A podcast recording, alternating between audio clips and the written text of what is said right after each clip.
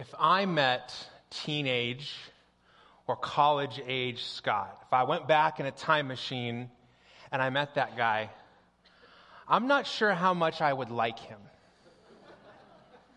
My wife and I married a couple years, and we had dinner with a friend of mine that I had known when I was in college. And over that meal, she said, I think I copied it down verbatim this week. She said these words If you had met Scott when I did, you wouldn't have been his friend, much less his wife. you know, those are words you love to hear. Just warm the heart. And As we continued that conversation over dinner that night, it became clear as we dug into the, the story behind those comments that two things were true about me in that era of my life I was arrogant and I was judgmental. And some of that came from a confidence level that moved into arrogance and pride. And some of that came from the fact that I had some very strong convictions that I thought made me better than other people who didn't share those same convictions. I built, in some ways, a platform that enabled me to look down on people who didn't agree with me.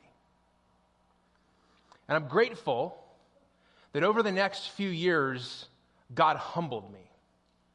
Someone once said that uh, God's plan A is for you to humble yourself, and his plan B is to humble you. I kind of experienced plan B. And a number of experiences broke that spirit of arrogance and judgmentalism and opened me up in some areas that I had been far from teachable and far from humble. Now you say, Scott, why begin this message today with that kind of confession? Because for the last few weeks, we've been in a series about our relationships. We've been talking about the fact that many of us need to hit the reset button in our relationships because they've gotten to a place where they're unhealthy or they've gotten to a place where they're not centered on Christ. And the thing we've been talking about all throughout this season is in the same way that if you're going to go to somebody's house this week for Thanksgiving, and you're going to have a meal there, you're probably going to bring something with you. You're going to contribute something to that meal. Each of us makes a contribution to the relationships that we're in. And, and the thing that a lot of us struggle with is that we don't control the other people in our relationships. You can try to control them, and let me know how that goes for you. But the one thing we can control is what we contribute, what we bring. And what I discovered in that season in my life when I was on that checklist of arrogance and judgmentalism is what I was contributing wasn't leading those relationships to a place of health. And I want to talk to us today as we move into this next section of Romans 12, 13, and 14 about what we contribute. Because I think Romans 14 is maybe one of the most needed passages in the world and the church today. I think it's one of the most relevant passages. And as when I was thinking about where do we locate this conversation about relationships, Romans 12, 13, and 14 came to mind in part because of Romans 14. So today's title of this message is Resetting Your Judgmentalism. Aren't you excited? Now, I will tell you that I know many of us are going to travel this week, we're going to go places, or we're going to have people here. And so many of you might, might be tempted to miss next Sunday. But in some ways, this message is the first part of a two part message because Romans 14 is one whole chunk and I can't cover it all today. I can talk really fast, but even as fast as I can talk, I can't get it all in today. So when this message ends, it's going to be a little bit of a to be continued.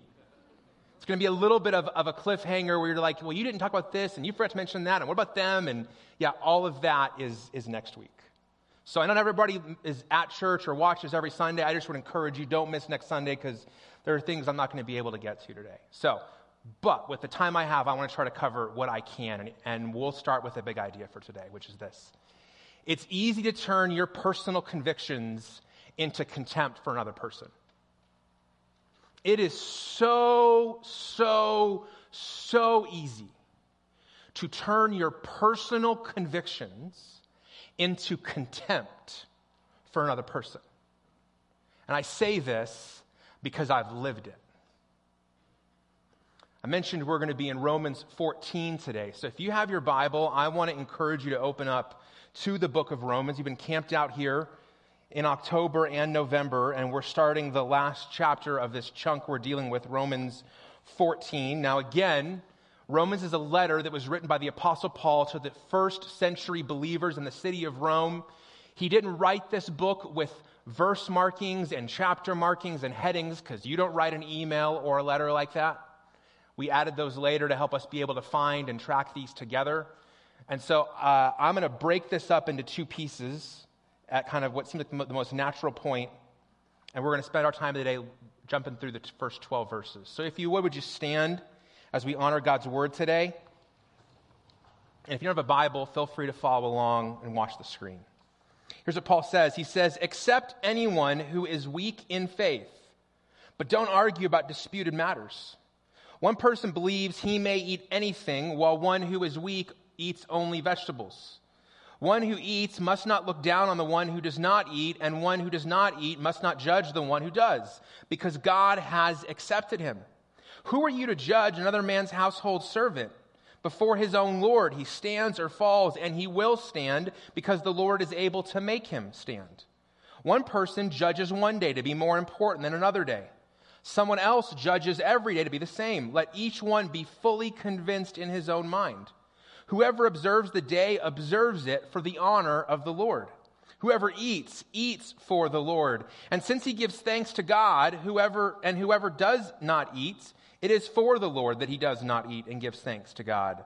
For no one lives for himself and no one dies for himself. If we live, we live for the Lord, and if we die, we die for the Lord. Therefore, whether we live or die, we belong to the Lord. Christ died and returned to life for this, that he might be Lord over both the dead and the living. But you, who do you, who do you judge your brother or sister? Or why do you despise your brother or sister? For we will all stand before the judgment seat of God. For it is written, As I live, says the Lord, every knee will bow to me, and every tongue will give praise to God. So then, each of us will give an account of himself to God.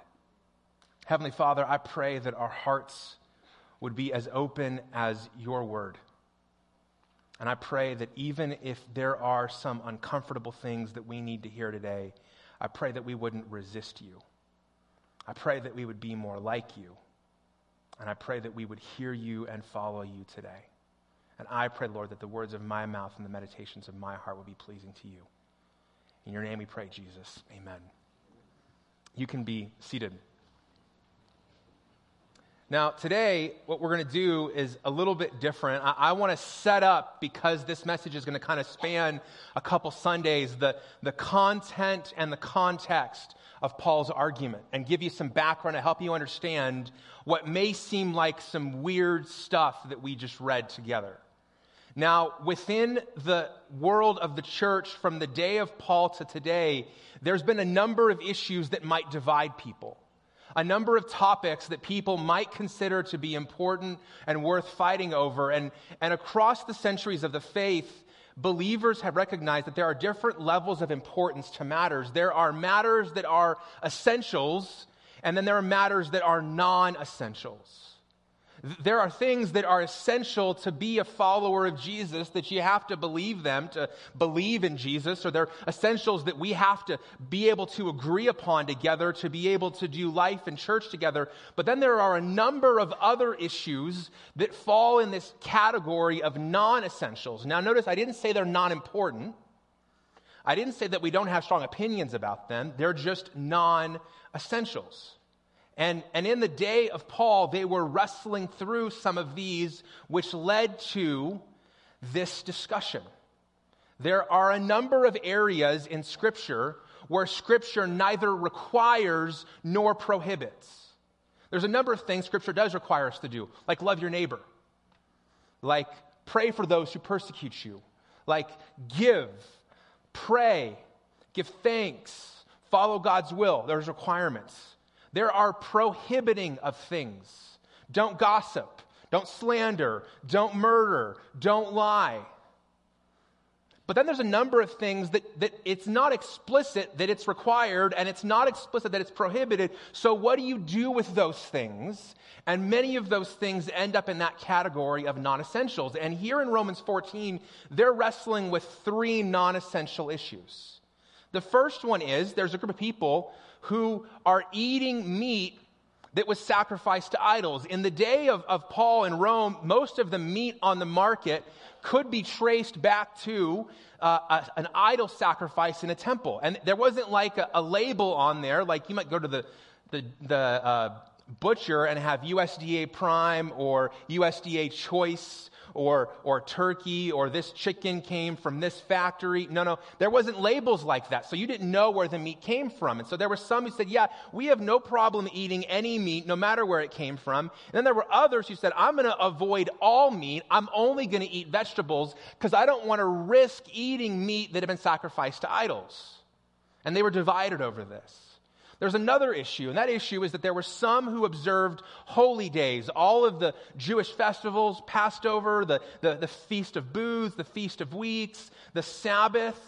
And they, they treated those days as holy and separate and to be guided by certain principles and guidelines. There were others who said, hey, every day is equal, and I'm not going to observe those days. That, that's part of the Judaism that I'm now a follower of Jesus, and I'm not taking that with me. And they were divided over that. And then later on in Romans 14, we're going to see that some were divided over drinking wine or not drinking wine. And again, I'm not going to do this much because that's really next week's sermon. But those are the three issues that were dividing them, those were their non essential issues. Now, those three non essential issues also involved two different groups. And group one was a group of mainly Jewish Christians. They had come to faith in Jesus, but they had been raised in Judaism. And, and as they practiced their faith and looked at the world, they tended to be more strict. They tended to be more sensitive in terms of their conscience. And sometimes they could end up in legalism believing that because they did all of the right things, they were better than others or God loved them more. There was another group who were primarily Gentile or non Jewish Christians. They had become followers of Jesus after either having no faith or worshiping some other gods. And their, their faith was less strict. They had less sensitive consciences, and sometimes they could tend towards license where they said, Hey, we're free to do anything, so we'll literally do anything. And sometimes that would lead them down a path of sin.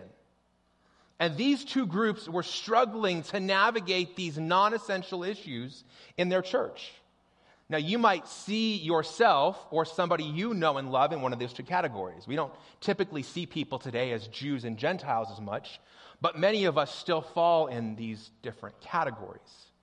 And the trouble was that those categories and those issues were cultivating some attitudes that Paul had to address in this letter.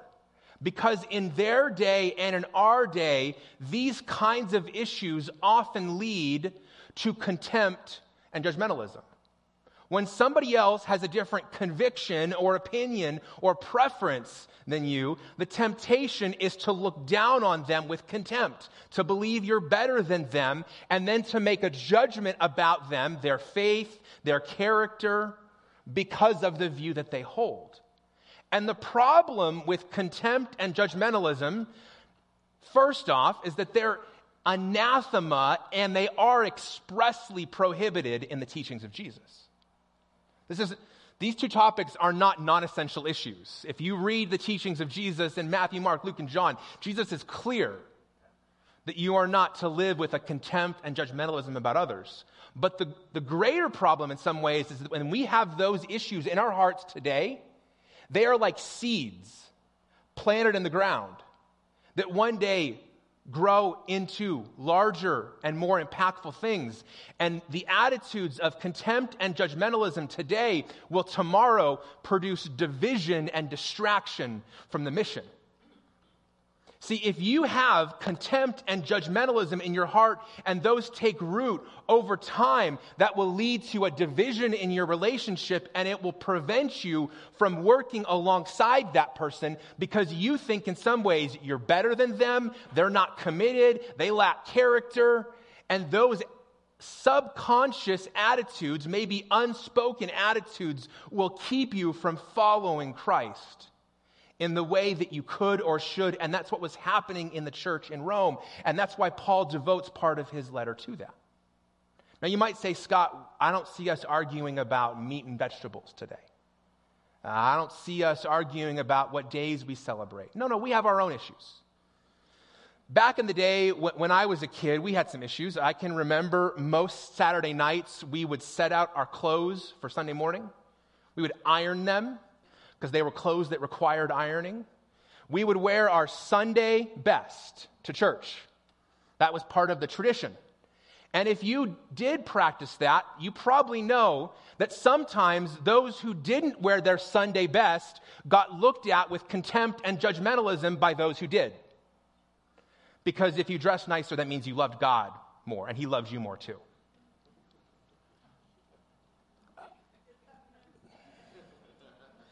And those who didn't wear their Sunday best said, well, in the Old Testament, it says that the Lord looks at the heart, not the appearance. And Jesus said, We're going to worship one day in spirit and in truth, not in ties and in skirts. When I was growing up, uh, I grew up in a family and a tradition that didn't drink alcohol. And in many times and places, that meant looking down on those who did. That's part of what my arrogance and judgmentalism was in college. I thought that I was a better person because I didn't drink, and I thought my friends who did were not as good as Christians until I realized that Jesus made wine and it was real wine. I had been taught that it wasn't real wine, which is a whole set of problems I had to deal with.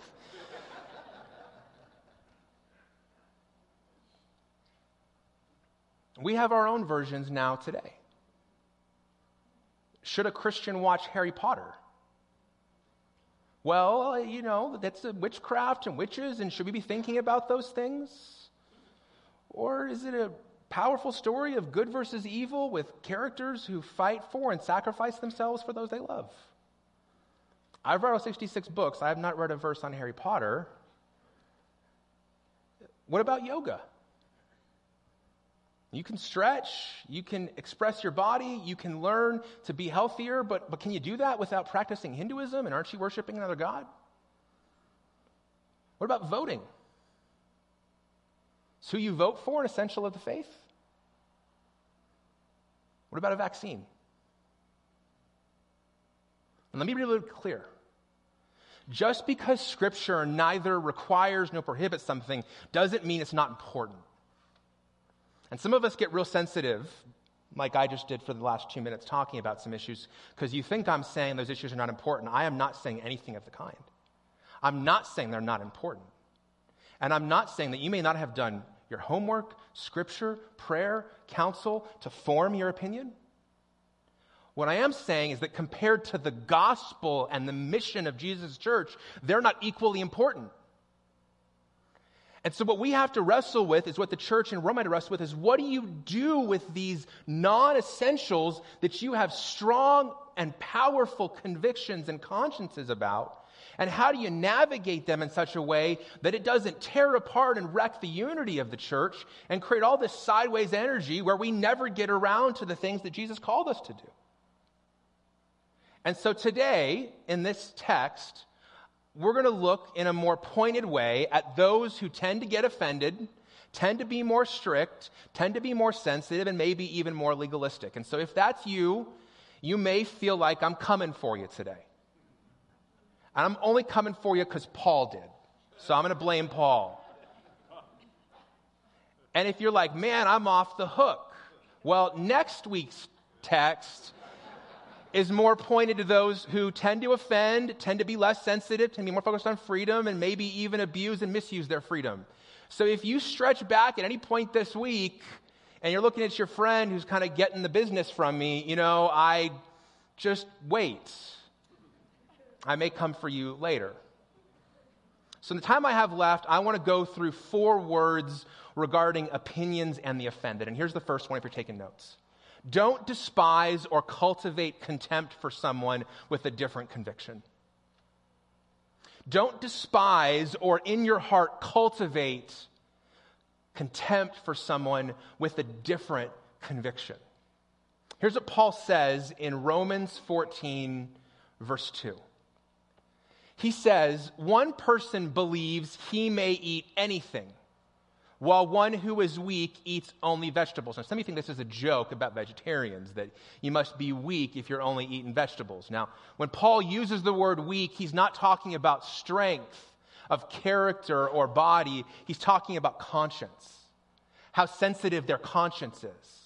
One person believes he may eat anything, while another one who has a weak or sensitive conscience eats only vegetables because he doesn't want to be perceived as eating meat sacrificed to idols. Paul says, one who eats must not look down on one who does not eat. That's the contempt.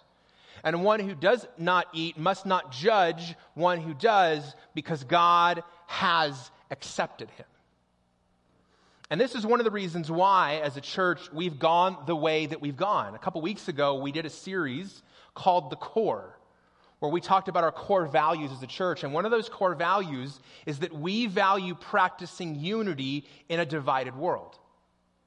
We value doing everything we can to stay together because we know everything is trying to drive us apart. Here's how we define that we say the Church of Jesus is an expression of harmony, not uniformity. We don't agree on everything, and we never will. Even my wife and I don't agree on everything, and we decided to be as unified as you can get on this earth. Our mantra is in essentials, unity, and in non essentials, liberty. We're recognizing those two categories. In all things, though, love. We leave space for respectful differences on secondary, that's non essential issues, in a spirit of generous love, while courageously holding to convictions on the essentials of the Christian faith. And the reason, one of the reasons why we made this one of our values is Romans 14. So, so when I say don't look down on somebody with contempt, I'm not saying don't have convictions but make sure your convictions are on the things that are essential. And one of the challenges is that contempt has just begun to pervade every corner of our society. And this is not one of those things where I can just say this is just a culture problem. The culture is just full of contempt. Friends, the church is filled with contempt today. In so many places over the last 18 to 24 months, I've watched fellow brothers and sisters look down on fellow brothers and sisters with contempt, as if they're better than them because of a conviction or a belief or a conscience or a preference or an opinion on a non essential issue. Friends, I've read Galatians 5. Contempt is not a fruit of the Holy Spirit. but it is bearing fruit in every corner of our world. And it is one of the reasons why we are not on mission. It is one of the reasons why we're divided. In 2 Corinthians 5, in the Amplified Version, Paul wrote, From now on, we regard no one from a human point of view, according to worldly standards and values. Though we've known Christ from a human point of view, now we no longer know him in this way. And so, what Paul is saying is when you look at other people, whether they're followers of Jesus or they're not yet followers of Jesus, don't look at them the way the world does with contempt based upon the values and standards of the world. This world says, if you don't agree with me, done, moving on. No, not the way of Jesus. And, and what the way of Jesus is that instead of contempt, be patient, which is one of the fruits of the Holy Spirit. Because none of us have had the convictions we have today forever. I mean, what you believe today, you didn't always believe on every issue. Some of the convictions you have that you are passionate about, that you will pound the table about, if you were to go back in the time machine with me 10 to 20 years, you didn't have. So maybe you need to be patient with other people that they are on a journey too. And as Paul said in Romans 14 4, accept those God accepts. If God accepts them with that opinion on that non essential issue, on what ground do you have to not accept them? unless you think you get to decide the standard of who gets accepted more than God.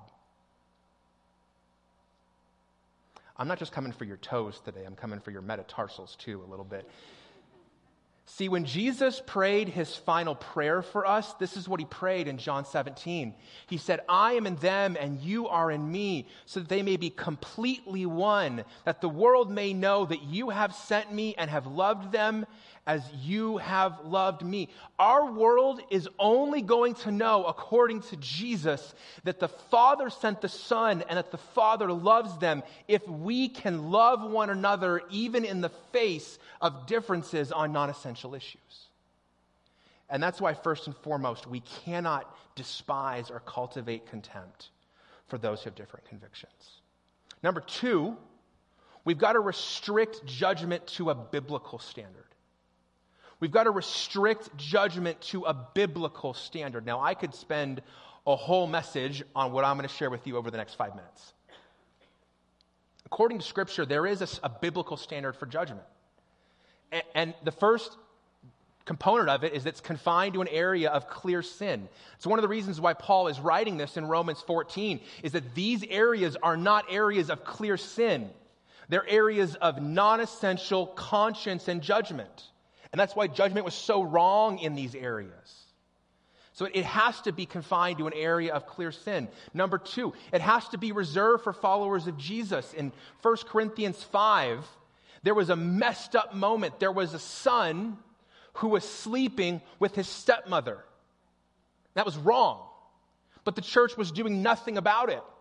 And in 1 Corinthians 5 12 through 13, Paul says, Don't waste your time holding the world to the standard of God, but absolutely you have to do something about this in the body.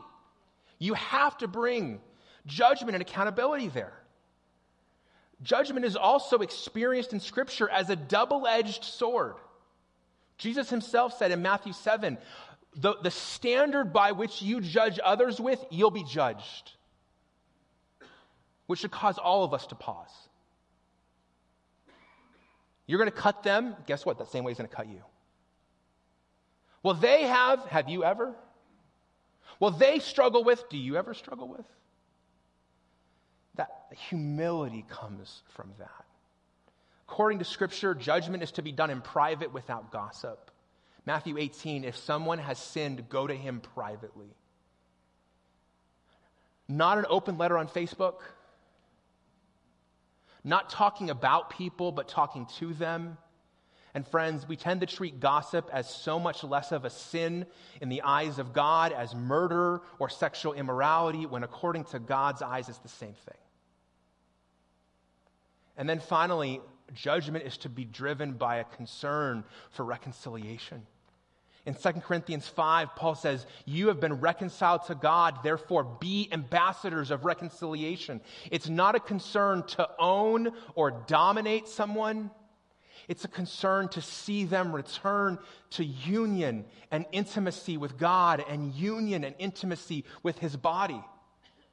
And if judgment is done in the right way, but for the wrong motivation, it's still wrong because God cares not only about the ends, but also the means. He cares not only about your actions, but your heart. Again, I could spend a whole sermon here, but I got a couple more things I want to hit on today. Three, allow worship and thanksgiving to form and reform your conscience. You know, Thanksgiving is a word we often only use once a year, and the effects show. In 1 Thessalonians 5, there's three things that we're told to do every day to rejoice, to pray, and to give thanks. And here in Romans 14, Paul makes some interesting statements, all of which I've underlined to draw your attention to. He says, Whoever observes the day observes it for the honor of the Lord.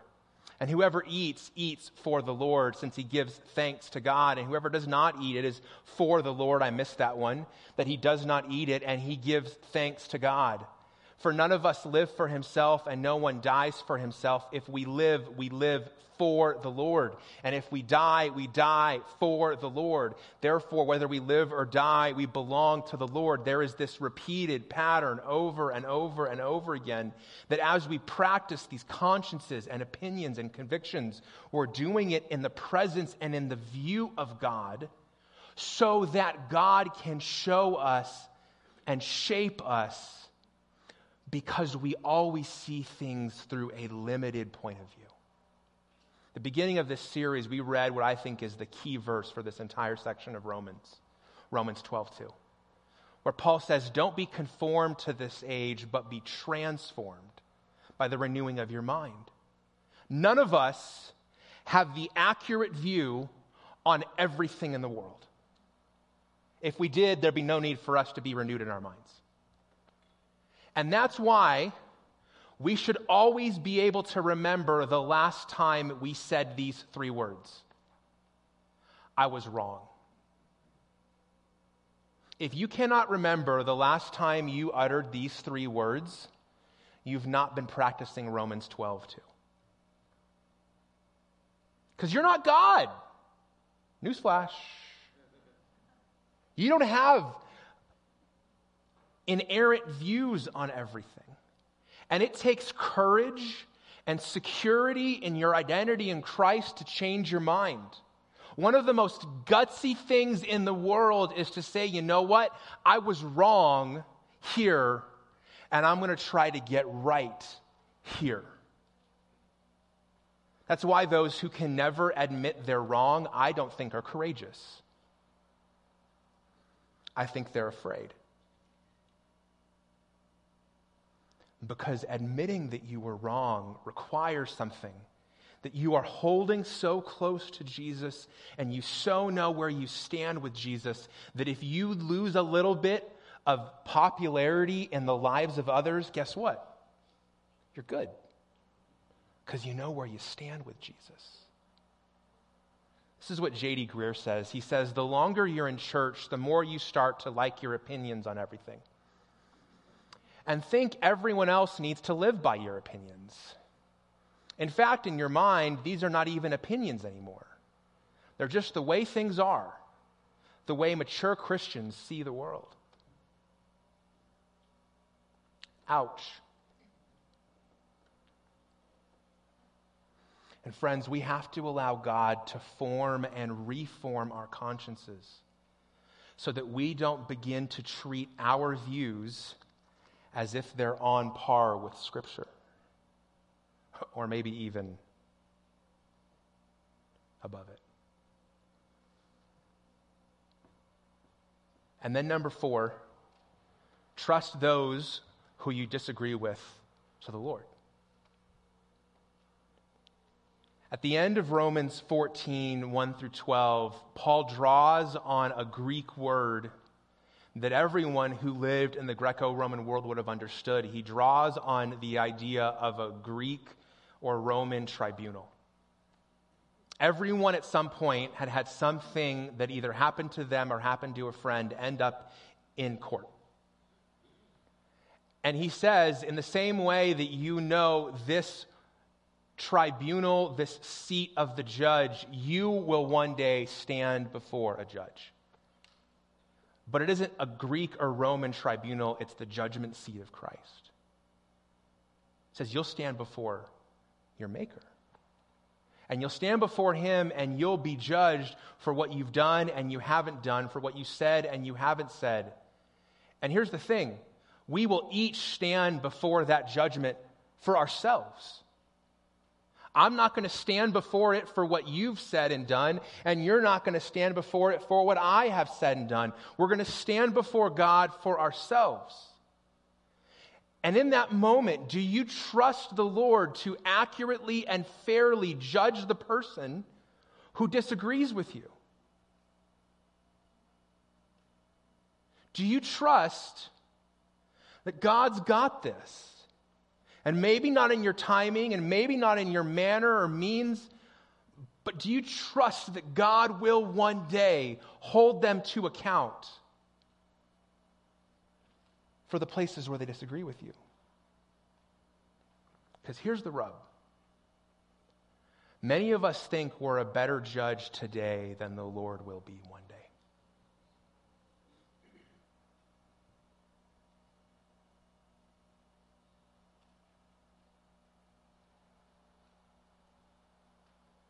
And isn't that what it comes down to? When somebody doesn't see it the same way as you. Isn't that why you find yourself so tempted into judgmentalism? Because you feel like you have to do something today. Because you're worried God won't one day.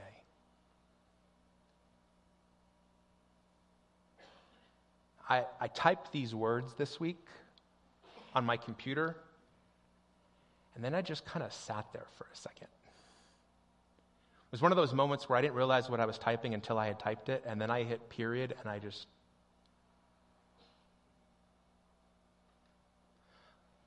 Because that was the guy that my friend said to my wife, if you'd met him then, you wouldn't have been his friend or married him. I absolutely believed I was a better judge than God. And that's why people didn't experience the love and grace of Jesus when they encountered me. And that's why, if we're going to reset our relationships today, we have to reset our judgmentalism and trust those who disagree with us on non essentials to God. So, before we close today, I've got two final things for you. The first one is this I want you to complete this sentence. Based upon God's work in my heart today, my next step is blank. I don't, I'm not doing the work for you this week.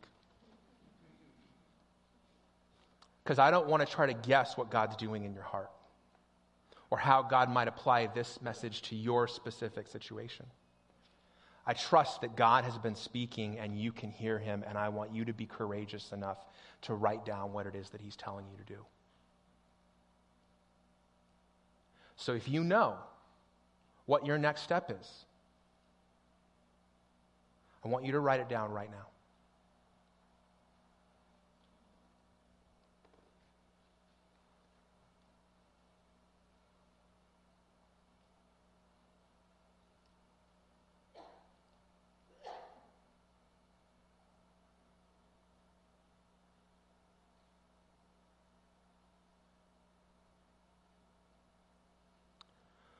What I've found in my imperfect following of Jesus is that Jesus rarely reveals another step when I haven't taken the step he's already showed me. And so this week, I got convicted by my own sermon. I hate it when that happens. And so I had to bite my tongue and listen a lot better than I had been listening and not speak where I had been speaking, so that I would show honor and not contempt. And then, number two, don't miss next week. I'm serious. If you're like, this wasn't really for me this week, Scott, well, then next week is for you, so don't miss it. Let's pray. Jesus, we thank you for your word. We thank you that 2,000 years ago, you inspired Paul to write the words that a body of believers desperately needed.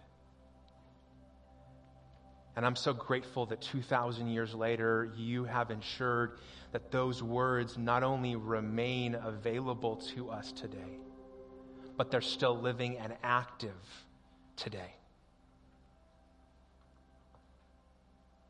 Jesus, there's no room for pride or arrogance in any of us in light of where we've been and in light of who you are.